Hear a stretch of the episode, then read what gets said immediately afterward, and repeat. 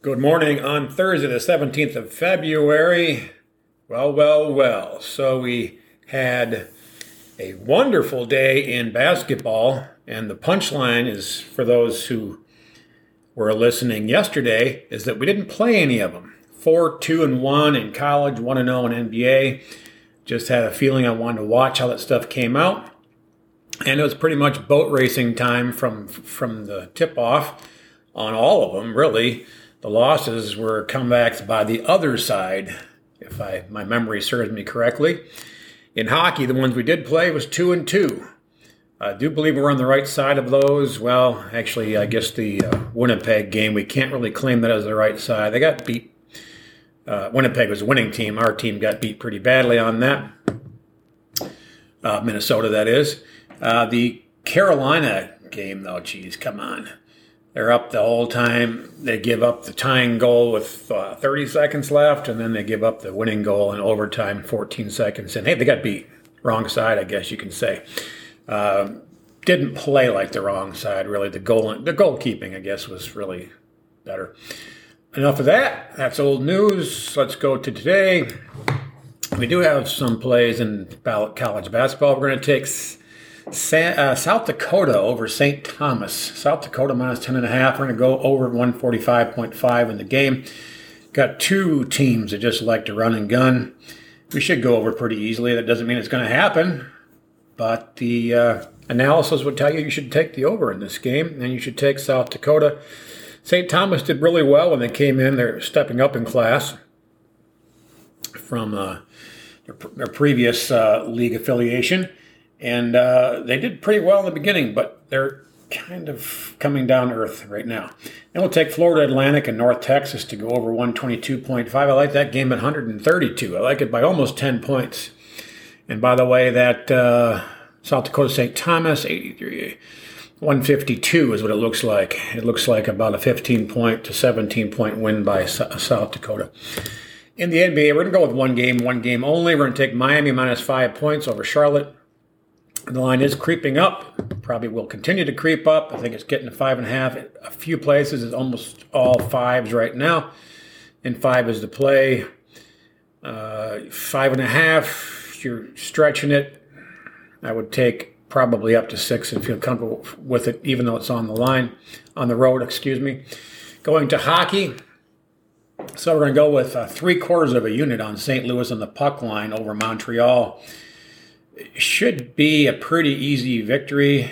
Martin St. Louis, the uh, long lasting succession of French coaches coaching in the French province of Canada in Montreal.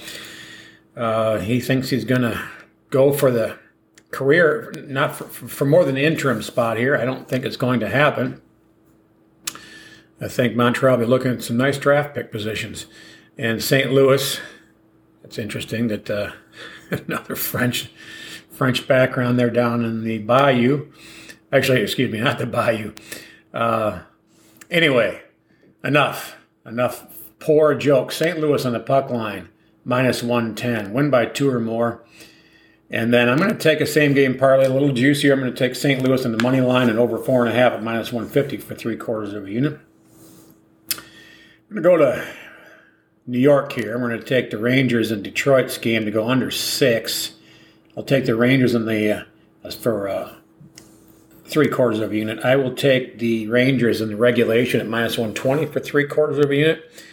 And for another three quarters of a unit, I'll take the Rangers to win on the full game money line and under seven and a half for three quarters of a unit at minus 105. This game sure looks like more like a a five to me, like a three to two Rangers. And uh, we'll go with that. Philadelphia and Washington, you know, Philadelphia just doesn't have it this year. They've got they're too, they're top they're top heavy. There's nobody on this team that can give them any depth. Washington struggled a little bit.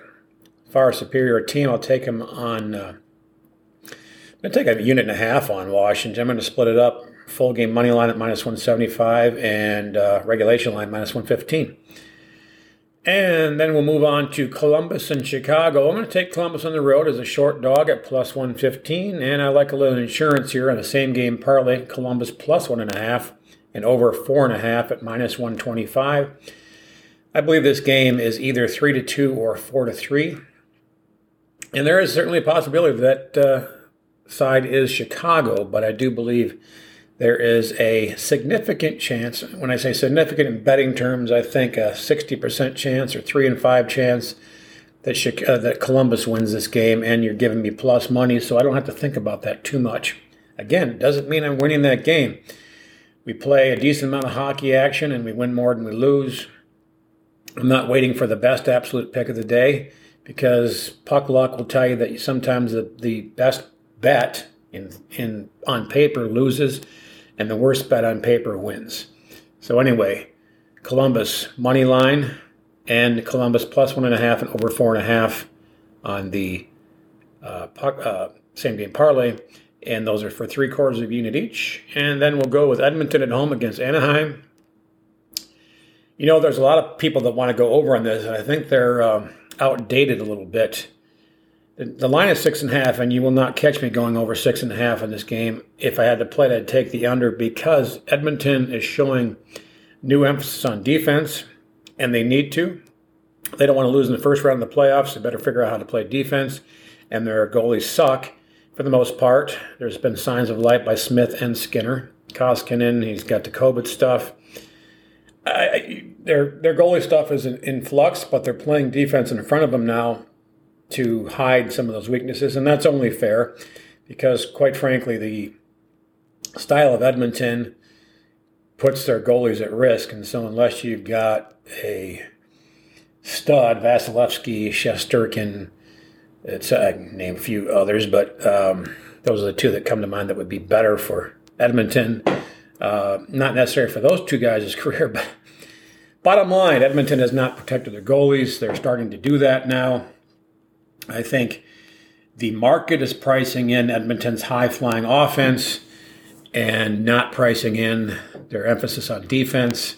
That being said, playing the contrarian to myself, they showed serious signs of life at the end of their game against the Kings, uh, ending up with five goals. But that game was a uh, that that game was a five goal game all day long until the end.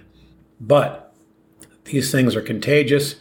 When you put the puck in the net like that, it can turn over the next game. So, while I'm saying the over is the wrong play, and it will be bet publicly as an over, it could actually come in as an over. But I think the people that are, listen, I'm not the only one that sees what I'm talking about here. So there's plenty of people that might take the over for good reason. And maybe you're one of those.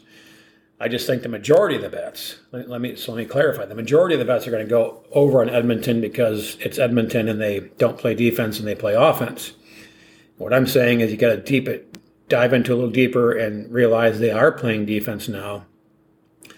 However, they do have so much offensive firepower, and their last five minutes of their last game showed that it might be a, a breakout. So therefore, you won't catch me playing the under on this, whether it would be a adjusted total in a parlay or any any kind of total. It's not going to happen today.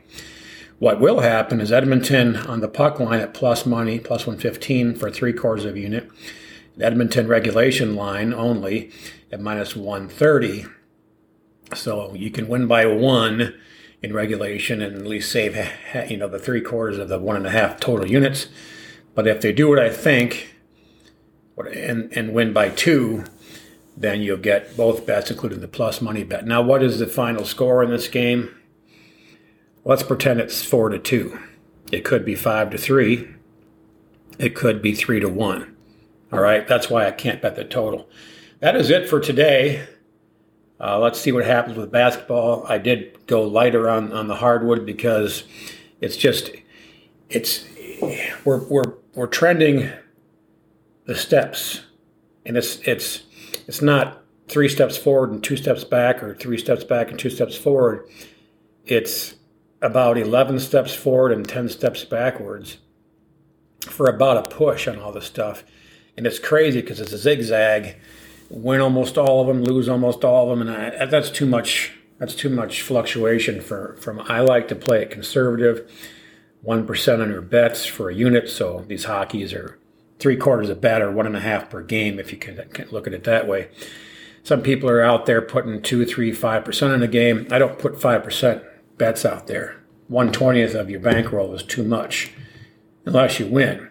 But if you can get a crystal ball out and tell me which one's going to win for sure beforehand, then I'm betting 100%. So, um, more power to you if you like those high risk, high reward. Uh, I don't anymore. anymore is a key word there. But uh, good luck with these, folks.